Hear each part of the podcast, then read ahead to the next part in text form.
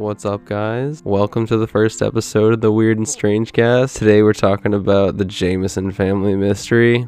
I'm excited to bring this one to you. These cases are some of my favorites, the ones that really just make no sense at all. So today we'll take a deep dive into theories, circumstances, everything about the situation just in general. But yeah, so this is just kind of the story ish, really, because there really isn't too much of an actual story to tell here, but it's a lot of theorizing and looking into a, a potential story or a, lot of potential stories. So it's about a family, the Jamison family, who lived in uh, Eufaula, Oklahoma, and the incredible amount of questions and lack of evidence as to what happened to them during the investigation. So at the end, we'll get into all the theories and with the public as well as like close family members and things like that. We're thinking at like the time and like a little bit later on after the disappearance. But before we do that, we'll hop into a little bit of background about Eufaula as a city slash town, something something like that. So, our story takes place in Eufaula, a small city in McIntosh County in eastern Oklahoma, population just about under 3,000 people. The name comes from um, an old tribe, I guess, that was in the area, and it was a part of the Muskogee.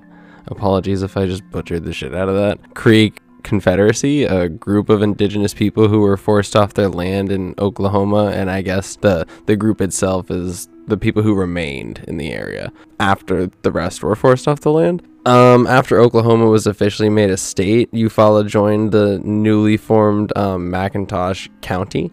So this is like a bit later than that. I think in like 1898 or 89 and then ended up finding that the nearby town of Checotah wanted to be the official county seat, and this spawned a war between the two from 1907 to 1909. And county legislature had designated the town of Checotah as the new county seat, but the records and everything still remained in Eufaula they asked for Eufaula to give them the records, and Eufaula refused. All the residents and townspeople were like, nope, psych, these are ours.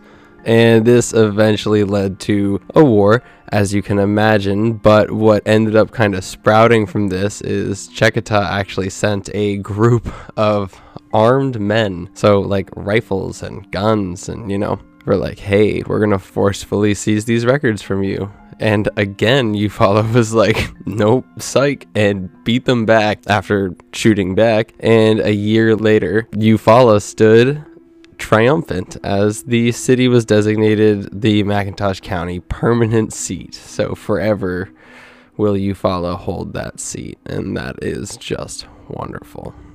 Also, completely unrelated to like all of this more or less. But um, I don't know who else watched Dirty Jobs as a kid, like just cause it was just on, and I kind of liked it to be honest with you. But as I was researching for this episode, I saw that they filmed two episodes in Eufaula itself. One being called the Worm Dung Farmer.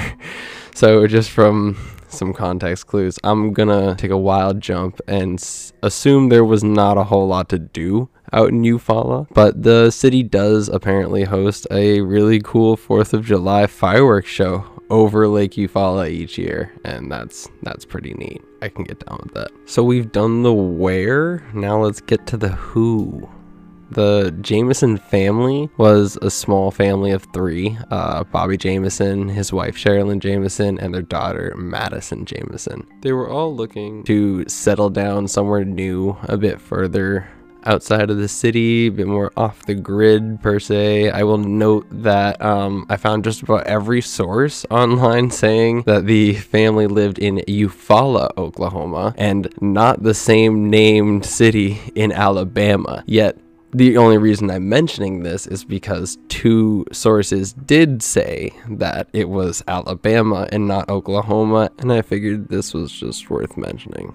So basically, they were looking to buy a plot of land located near the Sans Bios Bios Mountains. Mm, I don't know about that one in southeastern Oklahoma. They had apparently planned to move into a storage container that they had back on their other property on Lake Eufaula or Eufaula Lake, like whichever or after they were planning on moving it to the new property and living in there. And from what I understand, this isn't like a tiny home situation. Um, more is on the lines of wilderness survival kind of deal, like a slightly more comfortable camping, I guess you could call it. Um, but so basically, that was their plan and they went to go view it on October 8th, 2009. The family parked their truck and went on a short walk using their GPS to find a nearby area to assumingly just kind of relax and view the property that they were checking out to buy. I mean, you know, you're looking to spend a good amount of money on a place you're going to live, especially 40 acres. You know, why not explore some of it? Because that makes total sense. You know, why not? And um, it's worth noting that they were seen by another man who lived up in the mountains. Um, couldn't find his name. Doesn't really seem to exist anywhere, so I'm assuming it's not super relevant. But um, it does appear that he is the last person to have seen them alive.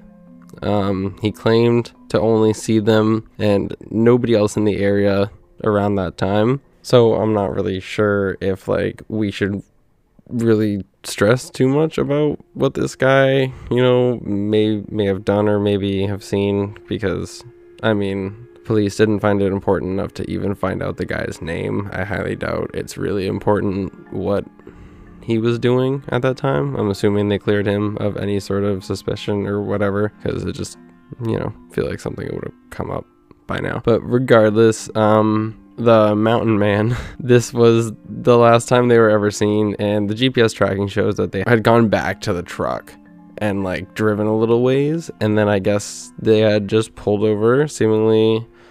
You know, GPSs don't know why people do what they do, so it just shows that they stopped. But they pulled over, stopped, and um, apparently got out of their trucks. And then I guess nobody really knows like what could have exactly taken place at this point in time. That's why I said it's kind of hard to tell a story about this part. But more or less, um, the truck was left there for seven days or eight days and um, found by some hunters who were in the area. And it ended up containing the the family's dog inside. So the hunters broke in to get the dog out.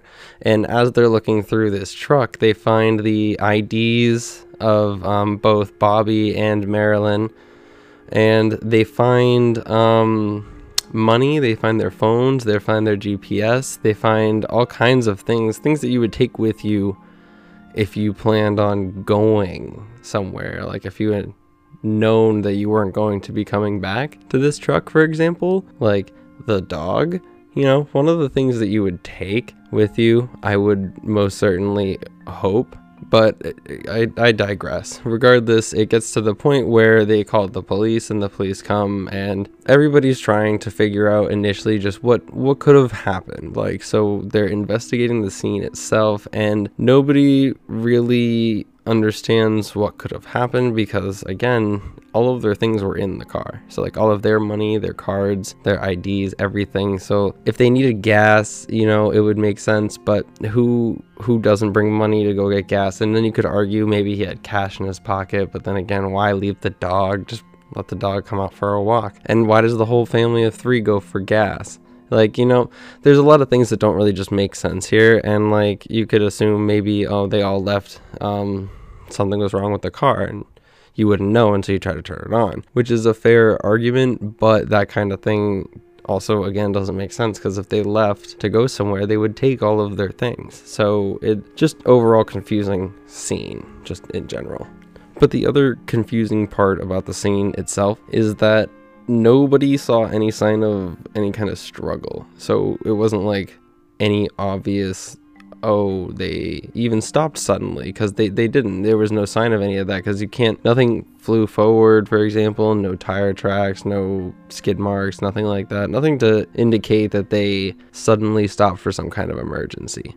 The only thing that suggests as to why they stopped would be is if they I mean I could say for example like if I had to pee I would pull over. So this is one of those situations where it's kind of like up to the discretion of whoever is theorizing at that point because you can't really prove one thing or another. It's just a matter of like oh well it could have been this it could have been that and it could have been this thing. And that leaves everybody in a weird spot because guessing at kind of stuff like that is hard. So what's odd here to me is just overall the whole reason of why they were pulled over in the first place. It's not like there was a flat tire. There's no obvious reason. So the first thing my mind went to is like, oh, do they know somebody and like recognize a car, or um, did somebody pull them over, or somebody flashing lights in like a way that maybe they thought somebody needed help, um, law enforcement, you know, things like that. Things, reasons that you would pull over and it wouldn't look like something bad happened right away.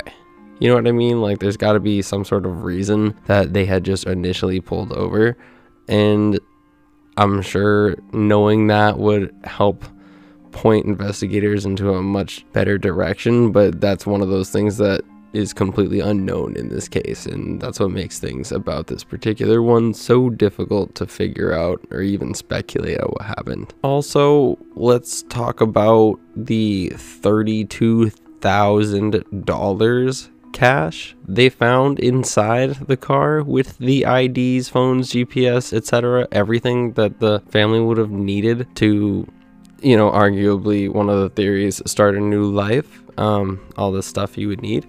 So the family, both the um, Bobby and Marilyn, were on disability. I believe Bobby was for a back injury, and I can't remember why Marilyn was, but they both were. So neither of them had a lot of money coming in at the time, and $32,000 cash is like a, a good amount of money for a family of three with one child who are both on disability. And from what their family and friends say that they relatively did kind of struggle with money before this. So it seems really unlikely that they had a savings of $32,000 just kind of lying around which led a lot of people to initially think maybe drugs were involved especially with um, one of the other theories pertaining to Bobby's father being a meth kingpin of sorts. And um, yeah there's there's a lot of very interesting theories in this case in particular. Um, but again just family and friends didn't really see a reason as to why they would have this much money and didn't really understand that like how if they had it why would they have it with them? And if this was drug related why would the daughter be with them? And why would the dog be with them? And why would they be so casual about the way everything was going on seemingly as like nothing was disturbed or like thrown around. Nobody like jolted the car to a stop really quickly. Everything was just lightly placed as it was as if you were driving and just pulled over normally. So overall just completely weird situation. But we get into uh, the police arriving and all that. They look through everything, they find all of this stuff, and initially a 310 person search party was filed. Ground and air nothing turned up like absolutely nothing. They um they covered a basically like perfect search of the like the so the truck as a um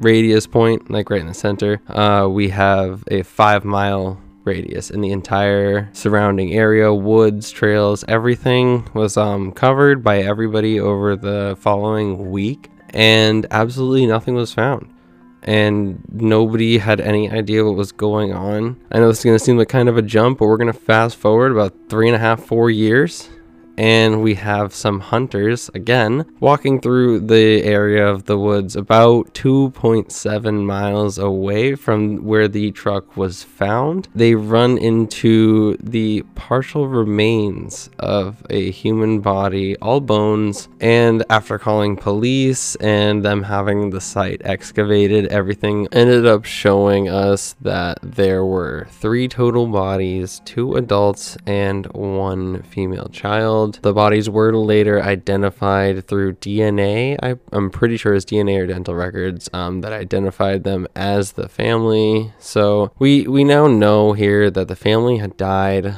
um, for sure uh, quite a long time ago. So it wasn't like they had recently turned up still flesh. It was it, we were talking years. Like these were bones. It was it was proven that they had died relatively recently to the date of their disappearance through dating. So it, it's not like there's any question about how much longer did they survive after the truck was like, you know, missing, things like that. But there is the question of how were they not found during this like intense search that was done during the following like week or so of the that massive area which to and, and to mention where they were found was 2.7 miles from the truck within that obvious radius. So it, it's not that they wouldn't have seen where they were. Like they had even said where they had found them that they had checked that area and that it had been looked through and nothing was there. And uh, it's arguable that people say rain washed mud over the bodies um,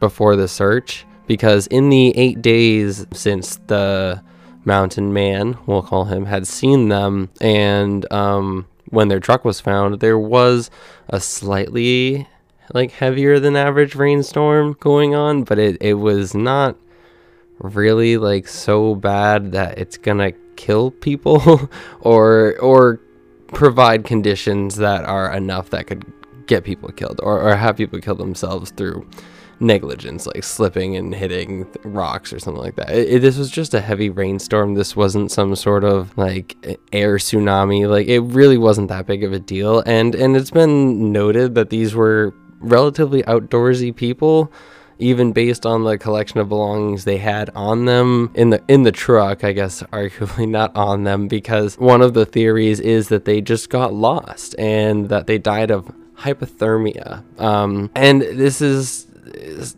kind of bogus sounding to me, but it's one of those, you know, things that's really up to conditions and it's hard to say for certain what actually, you know, is or isn't going to be a problem until you're kind of put into that situation. Um, seeing as nothing was really found around the bodies and tools and stuff like that are metal, so they would survive the test of time. So you'd think you'd find something around them, but nobody really did. So it was just the bodies. Um, you can assume that even with outdoorsy skills, 40 degree weather, which is um, shown by the farm- Farmer's Almanac to be the around average temperature of that time, was not that cold. And even if it's raining, like I highly doubt hypothermia is going to be the concern for an outdoorsy family living in Oklahoma. That's not really something you're too surprised with. You know what I mean? Some intense weather is pretty expected. So it's not really that shocking and kind of surprising to me if they were to have been incapacitated by this storm. You know what I mean? It doesn't really make too much sense. But also, on top of all of this, none of the bones showed any sign of like struggle, trauma, damage, things like that. And yes, um, all three skeletons were incomplete but um, the county coroner officially did say that the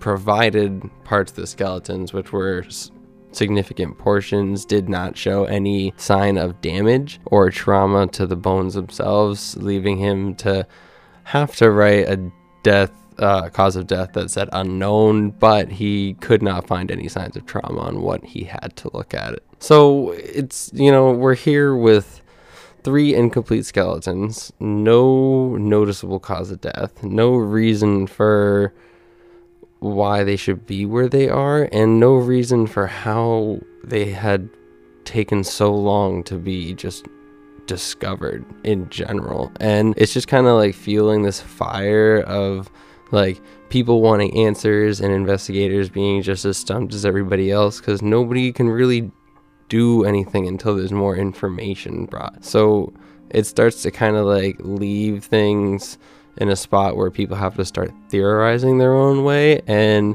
that's kind of where we're heading next. People started going all over the place with some interesting theories. Um, some a little bit more like viable than others, but most of them not really having like clear things saying there's no way this could have happened because most of them are relatively plausible in the grand scheme of things if you think about just average life if you're you know but anyways getting into the prevailing theories so one of the biggest ones was um and this was actually supported by the mother or st- I believe mother-in-law of um Bobby Jamison. I believe it was his yeah, his mother-in-law and uh, his wife's mother who said that uh, his father was in business with um, cartels or drug like drug related crimes with gangs and um, something to do with the Mexican mafia. And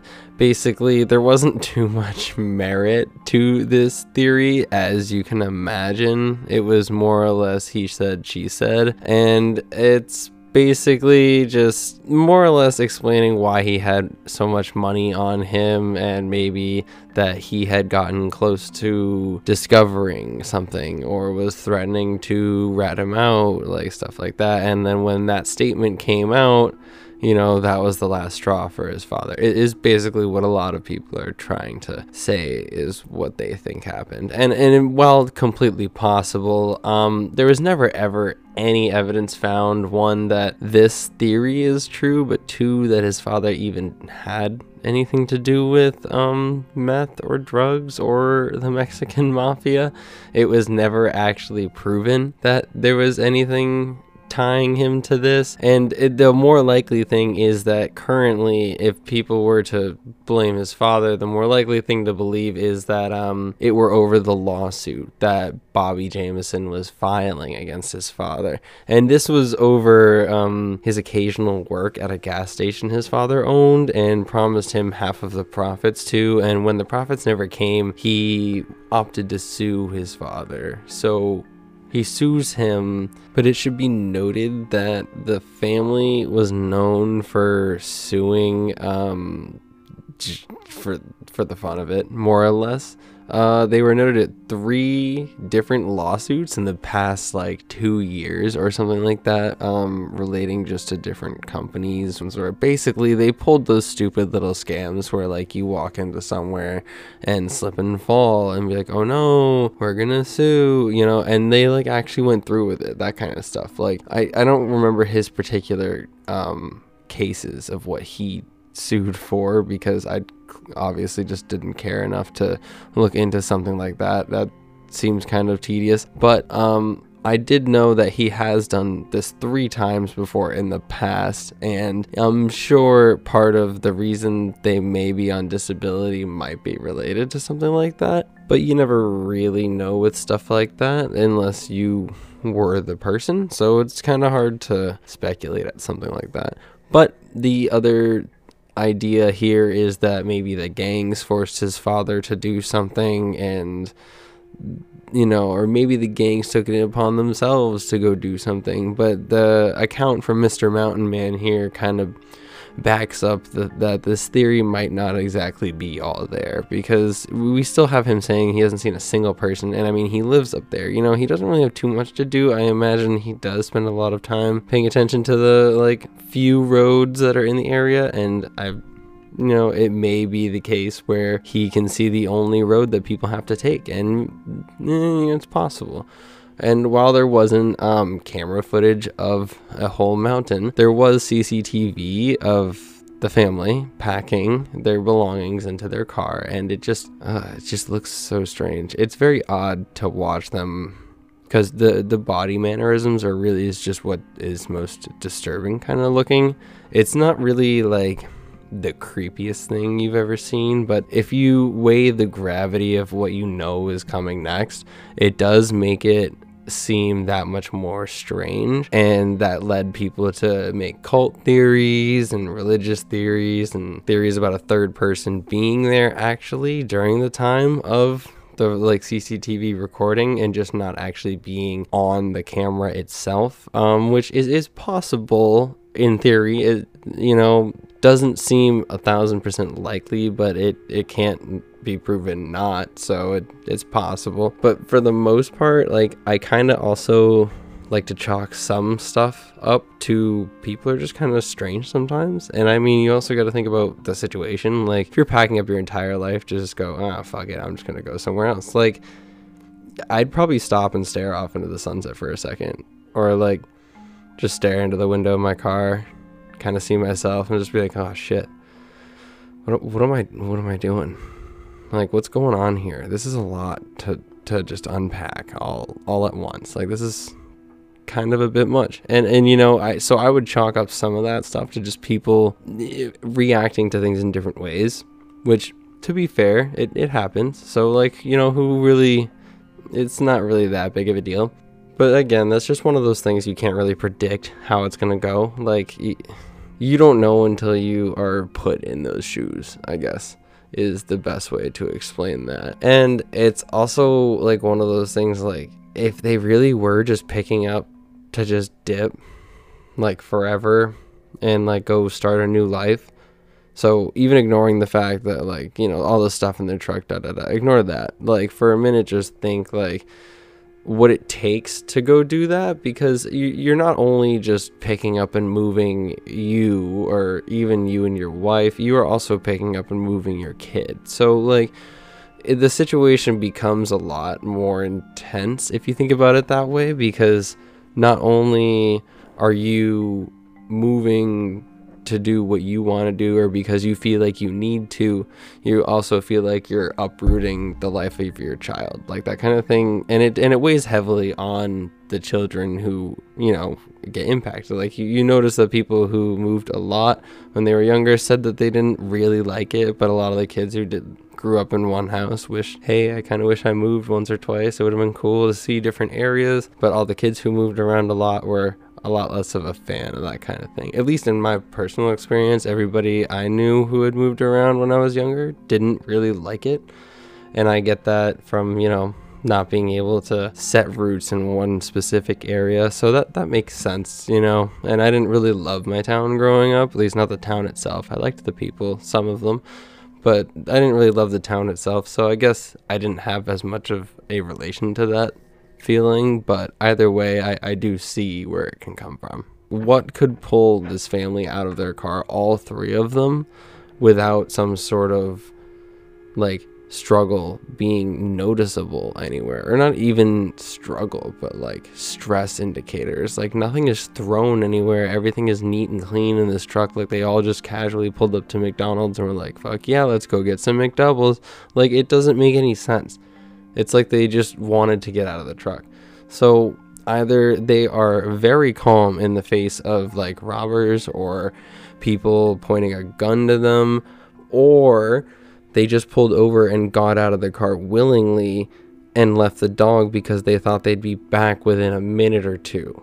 And that's like my prevailing theory as far as the reason I think they got out of the car. I think they got out for an unknown reason, but I believe that their intention was to get back at least relatively quickly. And I mean, like, I can imagine, like, hey, you, you see the sunset through the trees and you want to pull over and take a nice picture. That, that makes complete sense. Like, you know, I've done that plenty of times to take pictures of things that I thought were cool, and I have pulled over on the highway and just thrown on the hazards just to take pictures before. So like I get that kind of thing. That makes sense.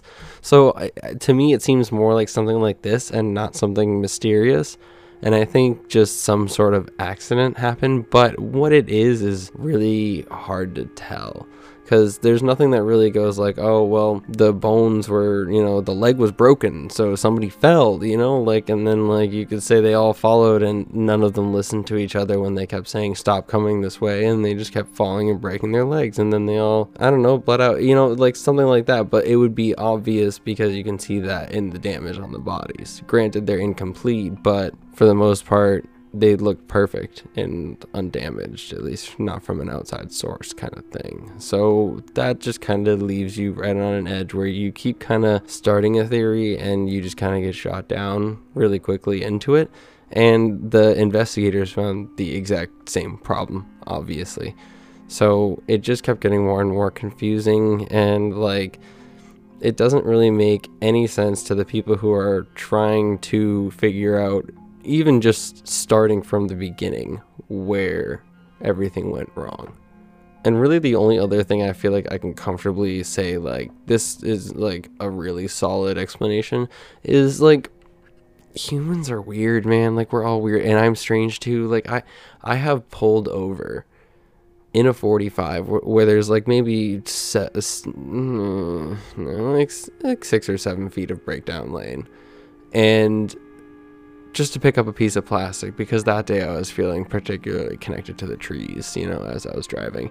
So like I can see stuff like that making sense to to them in the moment, you know, like oh shit, or like maybe there's something that we didn't know about that was there. You know, it's it's hard to always tell. Maybe there were animals in the road or there was a deer or like you know, a moose and they wanted to take a picture or just not total their car. And, you know, there's a lot of possible things. And I feel like chalking it up to humans being strange and just reacting to things weirdly is, I mean, kind of like a, a, a backed into a corner, fuck it, this is what I'll accept kind of response. But I feel like it's also oftentimes like so valid in these situations where like it makes so much more sense that this person was just in the moment seeing something and getting a strange reaction from it that's just different than what you think. So when you hear their actions, it just makes absolutely no sense to you. And you know, it's just really common. Think about all the strange things you do throughout your day where you just randomly stop and look at something or listen to something or just stare at somebody without even realizing it. Like if, there are a lot of times where other people around you find you strange, just like you find people around you strange. It's, I guess, hard to explain, and I probably don't really understand it perfectly. But that's the gist I get, is everybody's weird, I think. Another really weird part about this case is that it's like relatively recent, right? Like 2009 was not that long ago, and if you think about it, um, their bodies weren't found until four years later. So this is 2013. So we're not looking at like a time in like the 90s or like 80s where like there's not a lot of technology around. Like they were able to identify these people instantly.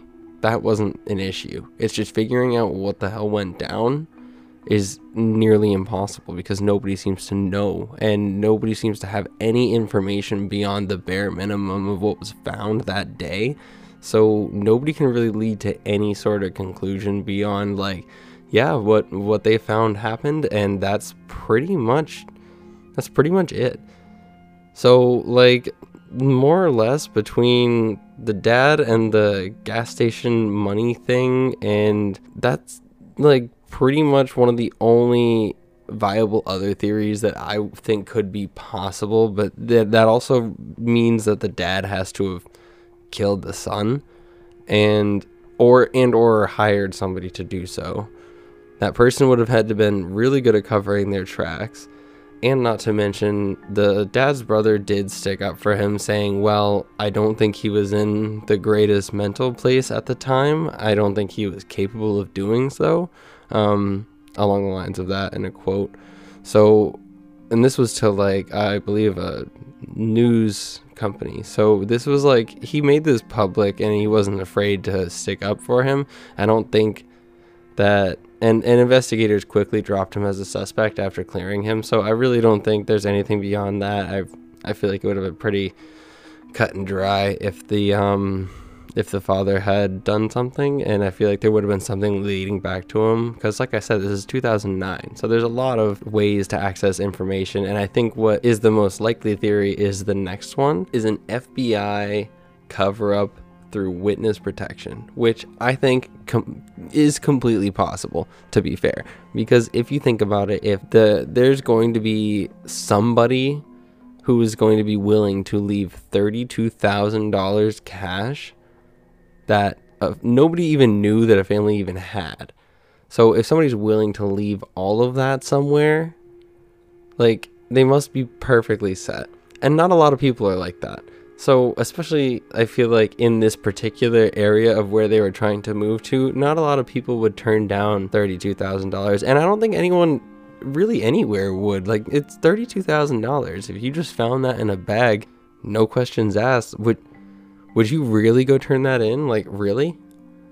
Cuz no I I don't know. That's that's a that's a big ask in my opinion to turn that over knowing that I'm not going to get a cent of it if I do. And you know, and I mean, I feel like sometimes it could be for the you know, for the right thing. But like, what if I donated half of it to charity? Like, because I know it's not going to go to charity if I give it to them. So like, I might. It's probably, if anything, if it doesn't go back to whoever's it is, it's going to back going to go to the police department or something within the town. And unless it goes to the roads, I don't really give a shit. And I'd rather go donate some of it to charity and then, like, I don't know, get some snacks for the house. Some stuff like that. You know, I could use stuff like that. Why not?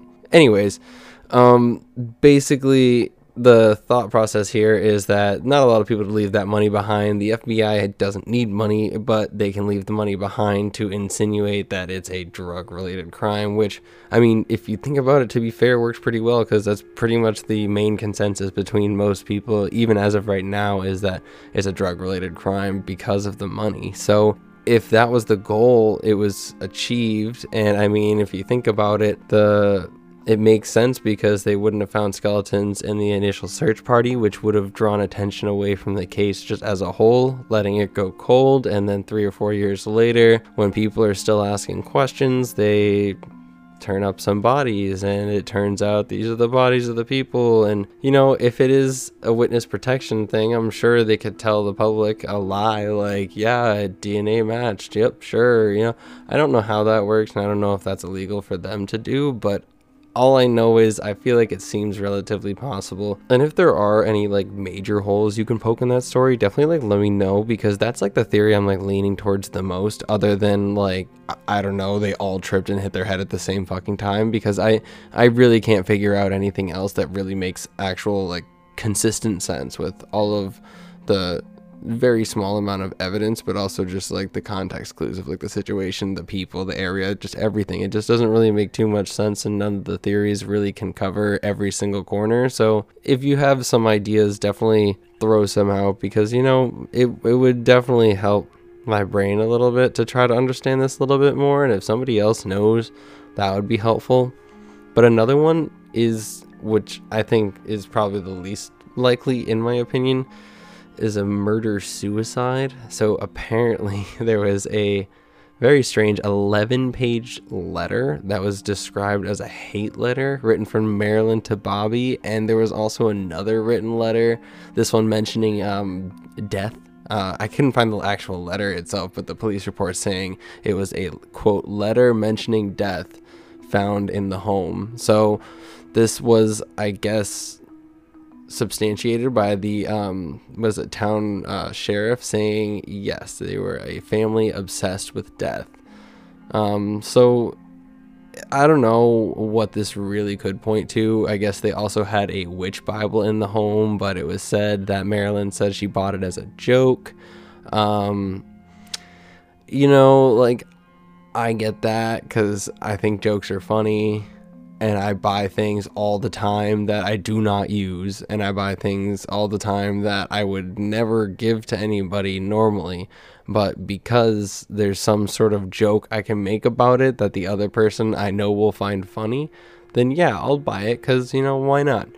But, um, I guess it was stated by Marilyn's mother that she was bipolar and potentially not medicated, so people speculated based on this that it's not out of the realm of possibility that she could have had a psychotic break. And um, basically the thought process was that she asked them to get out of the car and they walked you know a little ways thinking oh we're just gonna go on a little walk real quick da da da and then she kills them both. But again it's it's really because she had a pistol that um, was in the car at some point prior to this. I guess it was supposed that she kept it in the car, maybe the holster for it was in the car. However, this pistol was never found anywhere, like home, car, woods, nowhere, like li- literally nowhere. So it was never found at all. So people started to question whether or not that this was possible and and Marilyn's mother said while she believed that she was bipolar did not believe that she was capable of doing something like that. So I don't really agree with the possibility of this as a theory. I mean it's it's literally technically possible but it seems less realistic than the other theories. And to be honest with you the only really viable ones in my eyes are the drug crimes and the federal cover up, and then maybe that they, like I said, tripped and all hit their heads at once. But again, uh, none of it really seems conclusive, and nothing seems to really give me a solid, comfortable feeling about what happened here. But all around, it's kind of just this big ass confusing mess.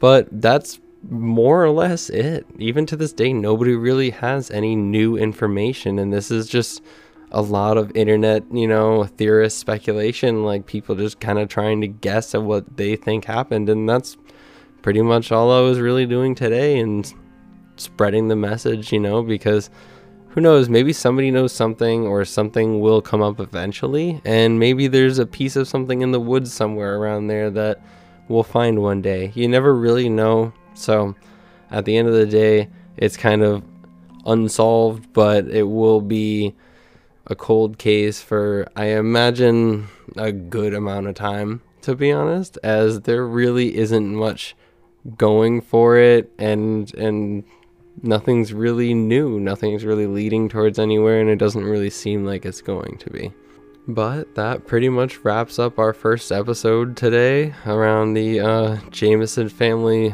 disappearance, mystery, murders, maybe, whatever you want to call it. You know, it can honestly fit pretty much all of those categories and more. So, more or less, though, uh, I hope you guys all enjoyed. And I, if you have any suggestions or anything at all that um, you would recommend, or any stories you want to suggest, any other theories to this case you want to suggest, feel free to shoot an email at theweirdstrangecast at gmail.com or um, go over to Twitter at the WScast. Uh, check out there. I upload um, or I tweet about uploads. I will be uploading the YouTube version of this episode within a day or two, so stay tuned for that. Go over to YouTube at the WScast and subscribe there. If you're a Spotify listener, take a look at the polls and questions I'll be putting on. Um, just about, I'm trying to do one for every episode, and the polls I'm trying to do here and there. So let me know, give me some feedback on those if we are interested or not, and stuff like that. Other than that, I hope you guys have a great rest of your day. Thanks for coming by, and take it easy.